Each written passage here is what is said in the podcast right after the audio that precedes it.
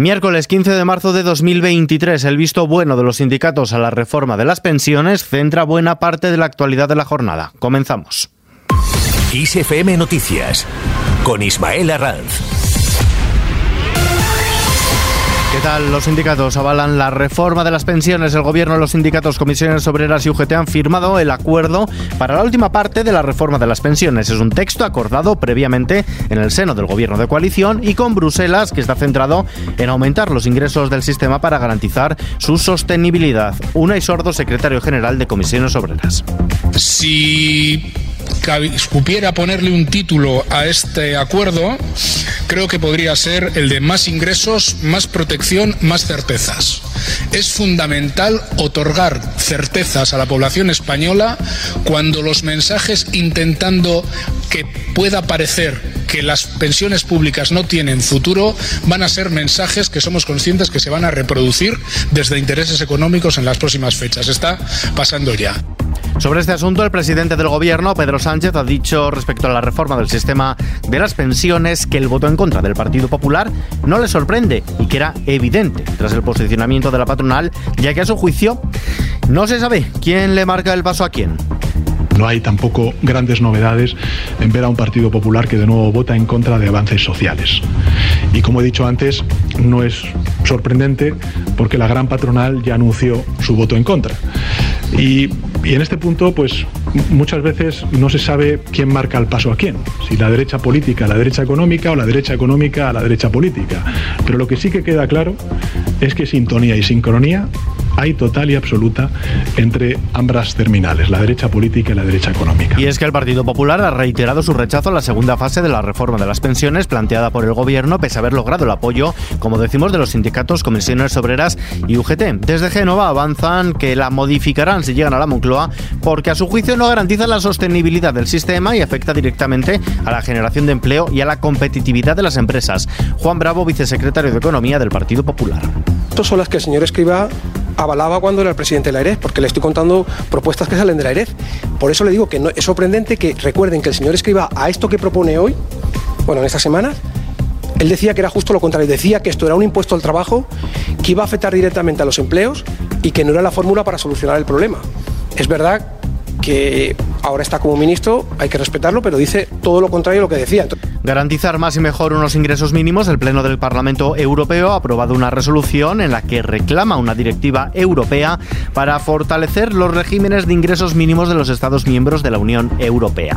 Más cosas, España envía más carros a Ucrania. La ministra de Defensa, Margarita Robles, ha confirmado a los países aliados la entrega a Ucrania de un segundo lote de cuatro Leopard una vez realizado el envío de los seis carros comprometidos, así como la transferencia de una nueva tanda de vehículos blindados. La ministra ha asegurado que el envío de los seis primeros carros de combate será efectivo en próximas fechas tras su puesta a punto.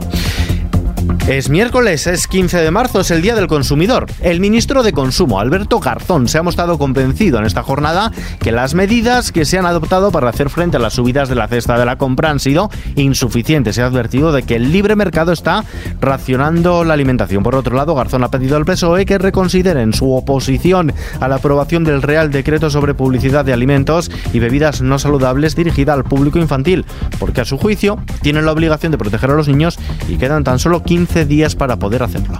La idea es regular la publicidad de manera que la publicidad dirigida al público infantil de manera que esos niños y esas niñas estén más protegidas. Esto que acabo de escribir someramente es el Real Decreto de Publicidad. Y el Real Decreto de, de Publicidad de regulación de la publicidad dirigida al público infantil es un Real Decreto que en la calle consigue bastante adhesión, es decir, la gente está de acuerdo la gente está de acuerdo y lo entiende. Y como decía, hay otros países que lo tienen puesto.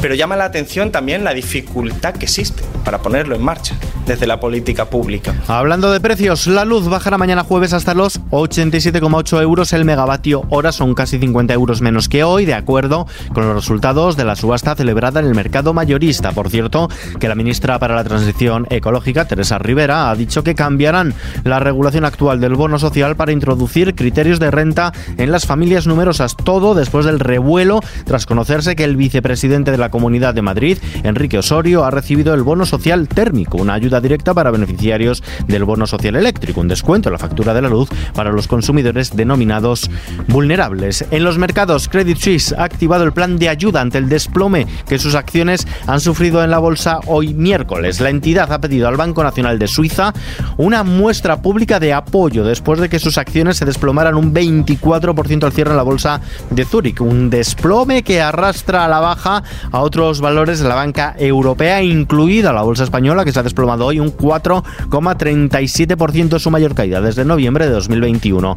echando el cierre en los 8.759 enteros. Los bancos cotizados en el mercado español han soportado hoy una nueva jornada ciaga y el Banco Sabadell se ha dejado por el camino un 10,5%, el BBVA algo más de 9 puntos y medio porcentuales. El Banco Central Europeo fija el cambio de referencia del euro en un dólar con 5 centavos. Vistazo ahora a la previsión del tiempo. Mañana jueves la nubosidad irá en aumento en el tercio occidental peninsular con precipitaciones débiles en Galicia y la cota de nieve en 1800 metros a última hora, mientras que en el resto de España predominarán los cielos más despejados o con intervalos de nubes altas. Las temperaturas diurnas bajarán también en el tercio oeste peninsular, subirán en el interior de la mitad este y se mantendrán sin cambios en el resto con heladas débiles solo en Pirineos, mientras que las nocturnas subirán en buena parte del interior peninsular. Y terminamos Me está gritando, ya sé que no se entera.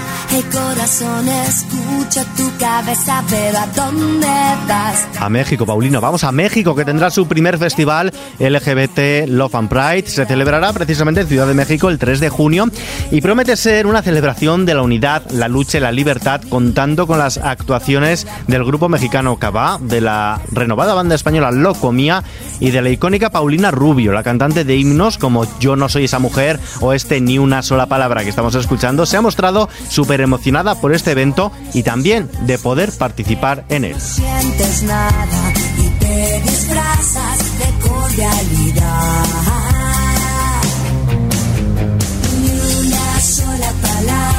Con esta noticia nos despedimos por hoy. La información continúa puntual a su cita cada hora en los boletines de XFM y ampliada aquí en nuestro podcast XFM Noticias. Gustavo Luna, Jorge Galisteo en la realización. Un saludo de Ismael Arranz. Hasta mañana. Check.